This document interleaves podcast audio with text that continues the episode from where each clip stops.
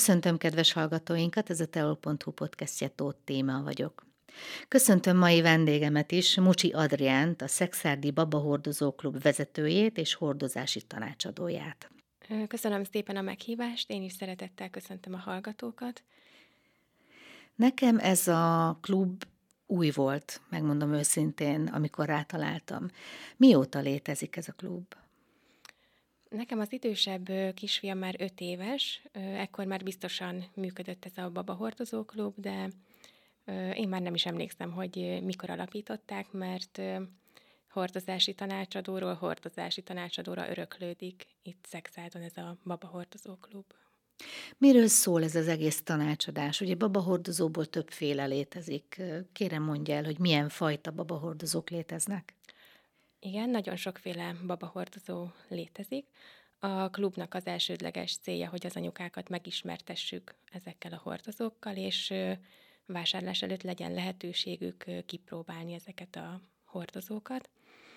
Mm, meg lehet nézni mondjuk a karikás kendőt, a hosszú szövötkendőt, rugalmas kendőt, és különféle csatos hordozókat, illetve félcsatos vagy mejtáj típusú hordozókat is.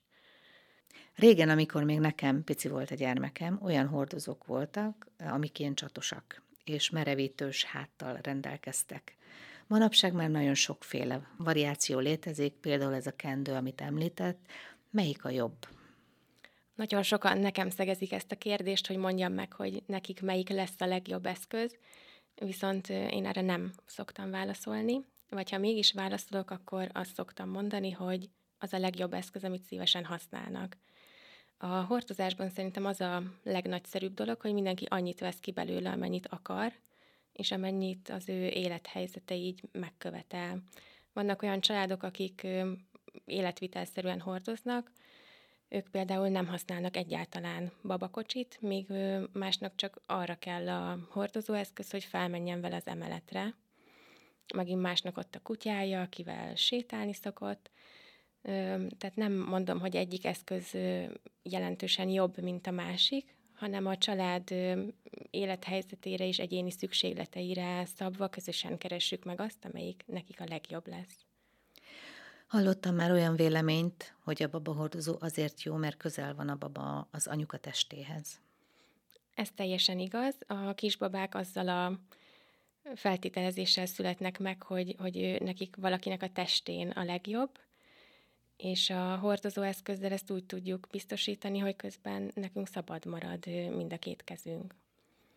Van-e olyan megkötési alapelv, vagy nem tudom, hogy fogalmazzam, hogy a babának kényelmes legyen, vagy ne szoruljon nagyon a melkashoz? Mm, igen, van néhány biztonsági szabály, amit, amit érdemes betartani.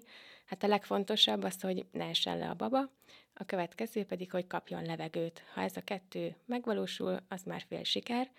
Ezen kívül, ami a baba kényelmét és a szülők kényelmét is szolgálja, az az, hogyha a babának a, az egész combja alá van támasztva, tehát ez az eszköz, amiben hordozunk, ez térthajlattól térthajlatig alátámasztja a babát. Hogyha szemből nézzük meg a babát, akkor a, a lába, a térde és a popsia egy ilyen M alakot formáz. Hogyha oldalról nézzük, akkor pedig a gerince egy ilyen J alakot fog formázni. Ez azért fontos, hogy a háta az végig szorosan meg legyen támasztva, és a csípője pedig bebillen, ezáltal tudja a fejét szépen ránk hajtani. Ez pont kérdésem lett volna, mert ugye nagyon sok ellenvéleményt hallok a babahordozással kapcsolatban, hogy a baba gerincének nem jó, a baba csípőjének nem jó. Önnek mi a véleménye? Hogyha ezt a hordozós pozíciót elérjük a hordozóban, tehát hogy ez az M és a J alak meg tud valósulni, az segíti a baba csípőjének a fejlődését, tehát nem, hogy rossz lenne, hanem még jó is neki, és sok ortopéd orvos esetleg a terpeszpelenka helyett már a hordozást szokta javasolni terápiás eszközként. De nem a kendőt, ugye? Hanem ezt a másik fajtát akár a kendőt, akár a csatós hordozót, és a lényeg az, hogy ezek az alapelvek, amiket elmondtam, meg tudjanak valósulni. A kendő az egy, az egy olyan eszköz, amiben ez mindig meg tud valósulni, testalkattól függetlenül, tehát mindegy, hogy apuka hordoz, mindegy, hogy nagypapa, vagy nagymama, vagy anyuka hordoz, teljesen mindegy, és az is mindegy, hogy mekkora a babának a mérete. Például egy hosszú szövött kendőben bárki bármekkora gyereket magára tud kötözni ebben a pozícióban. Viszont a csatós hordozóknál, vagy a formázott hordozóknál, hogyha egy nagy kalap alá vesszük a hordozókat, ott mindig van egy tólig határ, amíg ezek az eszközök állíthatók, és nagyon szeretem a cipőkhöz hasonlítani a hordozókat, mert mindenkinek más a kényelmes. Én hiába mondom, hogy az én cipőm a legkényelmesebb a világon, hogyha valakinek nem pont akkor a lába, mint nekem, akkor ő nem fog velem egyet érteni.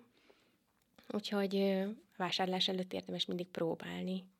Tehát ezért mondja azt is, hogy ki lehet próbálni, mert meg nem is ajánl gyakorlatilag hordozót senkinek, mert mindenki maga próbálja fel, hogy melyik jó neki, melyik kényelmes, melyik jó a babának. Leginkább igen, ez igen. a fontos, ugye? Én nagyon szeretem, hogyha a szülők kompetensnek érzik magukat a saját gyerekükkel kapcsolatban, mert senki nem ismeri jobban a babájukat, mint ők maguk. Ez biztos. És én biztosan nem fogom érezni, hogy az anyuka mit érez, amikor egy eszközt magára tesz, és egy eszközben a babája elalszik, vagy, vagy éppen feszeng, tehát hogy ezt neki kell megtapasztalnia, és, és én ebben próbálok segíteni az anyukáknak, hogy hallgassanak a megérzéseikre, és hogy ezeket az alapelveket betartva maguk találják meg azt a hordozót, ami számukra a legjobb. A hordozót előre kötik ugye a melkasra, viszont láttam már olyat, hogy hátra kötötték. Hogy kell ezt hordani, elől vagy hátul? Lehet elől hordozni, csípőn hordozni, és háton is lehet hordozni. És akkor különböző megkötési dolgai vannak akkor a különböző Igen. pozíciónak. Igen, de ezek az alapelvek, amiket elmondtam, ez mindegyikben meg tud valósulni. Ön melyiket szerette jobban, a kendőt vagy a hordozót? Nagyon érdekes, mert ugye ahány gyerek, annyi élethelyzet, nekem két kisfiam van, és a, az első kisfiam, ő négy hetes volt, amikor én hordozási tanácsadót felkerestem, és az ő segítségével kezdtem hordozni. De az első eszköz, amit választottam, az nem vált be, az egy rugalmas kendő volt, de annyira meleg volt, hogy, hogy azt nem szívesen használtam, így egy karikás kendőben hordoztam naphosszat, és nagyon hamar nekem nehéz lett előhordozva, ezért egy melytáj hordozóra váltottam, amiben háton is tudtam hordozni. Igen, ez egy következő kérdésem lett volna, ugyanis nagyon sokan panaszkodnak arra, hogy hát a hátuk fáj attól, hogy elől van a baba. Olyankor kell váltani hátra? Igen, akkor érdemes háton hordozást választani, hogyha elől már túl nehéznek érezzük. Ugye szülés után a hasfal az mindenképpen gyengül, és biztosan sokan hallottak már erről a szétnyílt hasizom problémáról, amivel érdemes foglalkozni, és hogyha elől hordozzuk a babánkat, az mindenképpen erre a területre terhel. Tehát mindenkit biztatok arra, hogy figyeljen a saját testének a jelzéseire, és hogyha szúr, nyom vagy fáj valami, akkor érdemes akár csípőre tenni, mert azzal is már leveszünk ebből a terhelésből, vagy akár kipróbálni a háton hordozást. Mikor kezdjük el a hordozást? Mert ugye egy újszülött babának gondolom nem való, vagy igen? A kisbabák hordozása születnek, úgyhogy egy egészséges újszülött baba a születése pillanatától kezdve hordozható, egy erre alkalmas ugye eszközben. A csatós hordozókból nem mindegyik lesz a méretének megfelelő, de nincs semmi akadálya, hogy akár apuka is magára kösse a babáját. Ez is egy érdekes dolog, mert apukákat még nem láttam babákat hordozni. Hm, pedig egyre többen vannak, Igen? akik családilag keresnek fel engem, és nem csak az anyuka vesz részt a tanácsadáson, hanem akár az apuka, vagy legutóbb egy nagymamás tanácsadáson voltam. Na hát ennek nagyon örülök, hogy egyre inkább részt vesznek a apukák is ebben a dologban. Mi van akkor, hogyha ikreink vannak? Akár két babát is lehet egyszerre hordozni, erre is vannak trükkök. Hosszú szövötkendővel akár egy eszközbe is fel lehet kötni a két babát, vagy ugye két különböző eszközzel, akár kettő karikás kendővel, mind a két babát csípőre, vagy az egyik babát előre, a másikat hátra, úgyhogy mindenre vannak praktikák. És ezeket a praktikákat tanítják meg önök ott a klubon keresztül? Hát a klubban egyszerre nagyon sok édesanyja vagy család vesz részt, így ilyen egyéni tanácsadásra ott nincsen lehetőség, ott inkább a kipróbálás és a, a közösségépítés van nagyobb hangsúlyban, de hogyha például ikrekkel keresnének meg, akkor egyéni tanácsadásra szívesen elmegyek. Mikor vannak az önök foglalkozásai? Ezek havonta egy alkalommal szoktak lenni, így péntek délelőttönként, előre meghirdetett időben. Hányan szoktak részt venni? Sokan? Sokan keresik önöket? Szerencsére egyre többen. Hát egy olyan 5-6 anyuka mindig el szokott jönni. Országszerte mennyire elterjedt ez a hordozóviselés?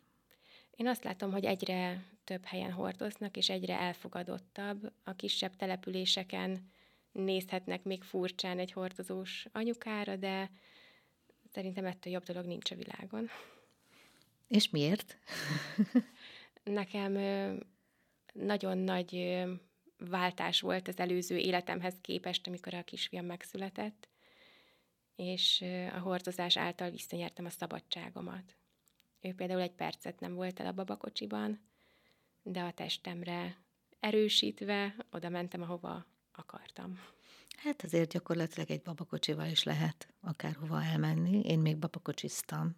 Igen, csak hogyha babakocsiban végig sír a babám, akkor nem szívesen megyek igazából sehova. Így pedig ő nyugodtan tudott bármikor aludni, amikor ehhez volt kedve, vagy nézelődni, hogyha ahhoz volt kedve, és a testem által biztonságban érezte magát.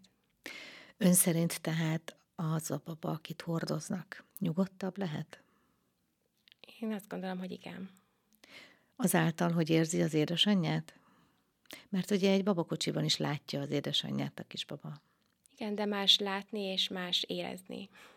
A hordozókkal való hordozás közben hogy öltöztessük a babákat?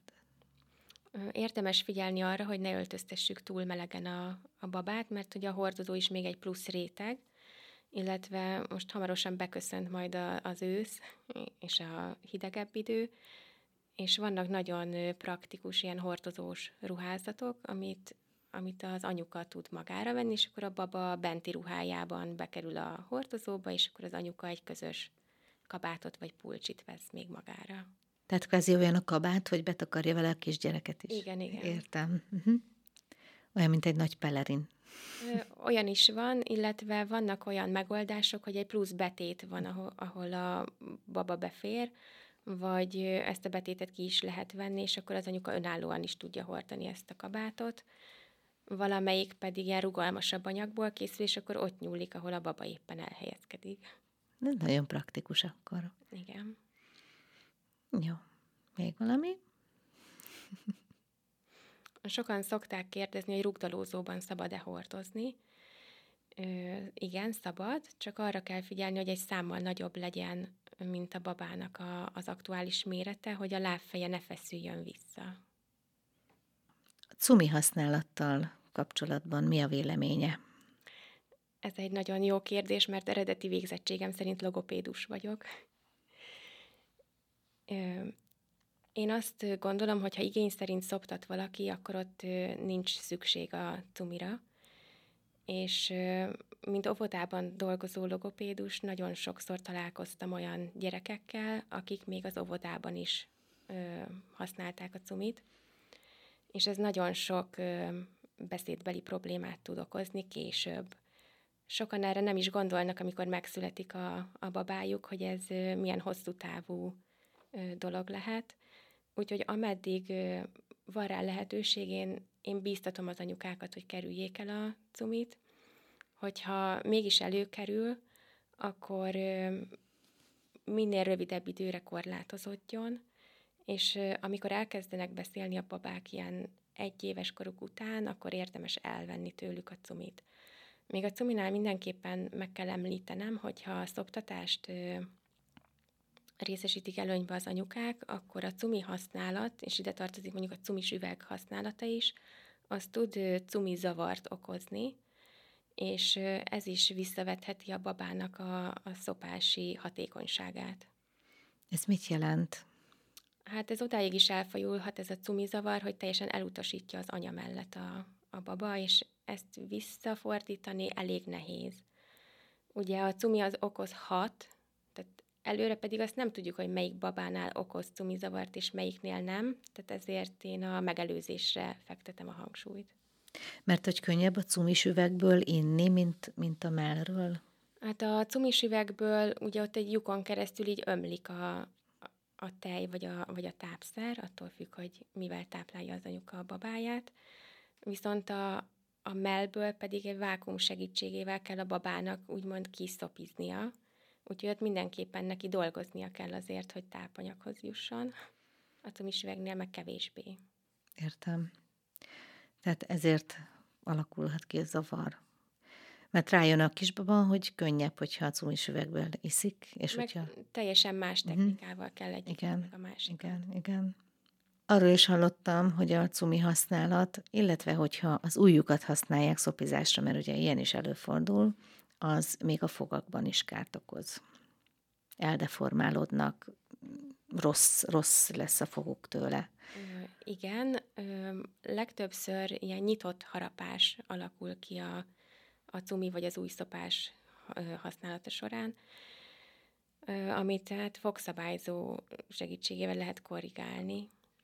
Előfordul, hogy a fogváltásnál ez megszűnik, de nincs minden esetben így.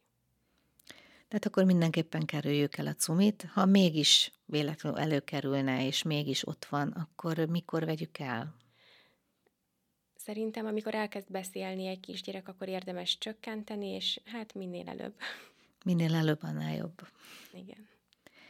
Az emésztéssel mi a helyzet? Mert azt hallottam, hogy jobban emésztenek a babák hordozóban, hordva. Igen, ebben a függőleges pozícióban, ami, amiben rajtunk vannak a babák, ugye a térdüket egy kicsit felemelik, ebben sokkal ö, könnyebben emésztenek, és jobb lesz a bélmozgásuk, úgyhogy ha a böfik nem jönnek ki, akkor akár a hordozóval is meg lehet próbálkozni. Egyedül is meg tudjuk kötni ezt a hordozót, vagy kell segítség hozzá? Ezt is a cipőkhöz szoktam hasonlítani, olyan, mint a cipőfűzőnek a megtanulása, hogy eleinte az is nagyon bonyolultnak tűnt, de most már szerintem senki nem gondolkozik azon, hogy hogyan kell megkötni a cipőfűzőjét, úgyhogy amelyik eszközt begyakorolja a szülő, azt pikpak meg tudja majd kötni. Amikor már járni tud a kisgyermek, akkor is hordozzuk őket, vagy akkor azért már ne? Ez teljesen a család élethelyzetétől függ, hogyha szívesen sétál a totyogó, akkor akár el is lehet hagyni a hordozást, de vannak olyan szituációk, amikor, amikor egyszerűbb úgy eljutni A-ból B-be, hogy, hogy mégis a hordozást választjuk. Sokan szeretnek kirándulni is hordozóval, erre is teljesen alkalmas. Milyen anyagból vannak ezek a hordozók? A legtöbb hordozó az pamut anyagból készül, de vannak ilyen technikai anyagból készült hordozók is. Direkt túrázáshoz kifejlesztett hordozók is léteznek. Úgyhogy határ igazából a csillagos ég, mert a hosszú szövötkendőből még, még bébitevés is van. Ejha. Tehát ezek a, az anyagok légáteresztők? A legtöbb az igen. És egy hordozóban például kevésbé melegszik fel a baba nyáron, mint hogyha a baba kocsiban aludna a napon. A szülőknek a testhőmérséklete az hatással van a babáknak a, a testhőmérsékletére, tehát hogy egy-két fokkal még hűteni is lehet. Ez nyáron a nagy melegben is különösen hasznos, illetve ha lázas a baba, akkor is lehet a hordozáshoz fordulni. Úgyhogy bőrkontaktusban vagyunk a babával, és egy fokot akár lehet a lázon is hűteni. Foglalkoznak még mással is a klubban belül, vagy csak a hordozásra fókuszálnak? Hát főként a hordozással foglalkozunk. Én emellett önkéntes oktatási tanácsadó vagyok, így néha ilyen jellegű kérdések is előkerülnek. A szoptatási tanácsadással kapcsolatosan mostanában terjednek ezek a kérdések, a szoptatási tanácsadóhoz nagyon sokan fordulnak. Hogy szoptassuk a babákat? Tehát most, mostanában nagyon sok tanács érkezik az anyukák felé, hogy hogy kellene szoptatni. Régen ugye elmondták a kórházban, most szoptatási tanácsadóhoz fordulunk. Miért nem tudnak szoptatni mostanában az anyák? Szerintem leginkább az információ, a hiteles információ hiányzik az anyukákból. Én nagyon hiszek az igény szerinti szoptatásban, ami azt jelenti, hogy a kisbaba minden jelzésére, amerre kerülhet, és minden fájdalmát és bánatát ott elégítheti ki.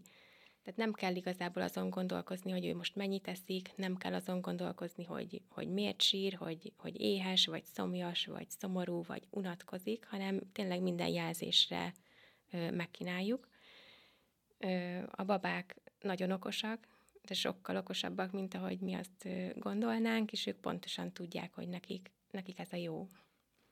Van-e különböző technika a szoptatásban? Mert nagyon sok kisbaba nem tud szopni, meg kell mondjam. Igen, a különböző pozíciókkal lehet ezen segíteni, valahol könnyebben tapad a merre, valahol picit nehezebben. Ez már lehet, hogy túlmutat az én önkéntes szoptatási kompetenciámon.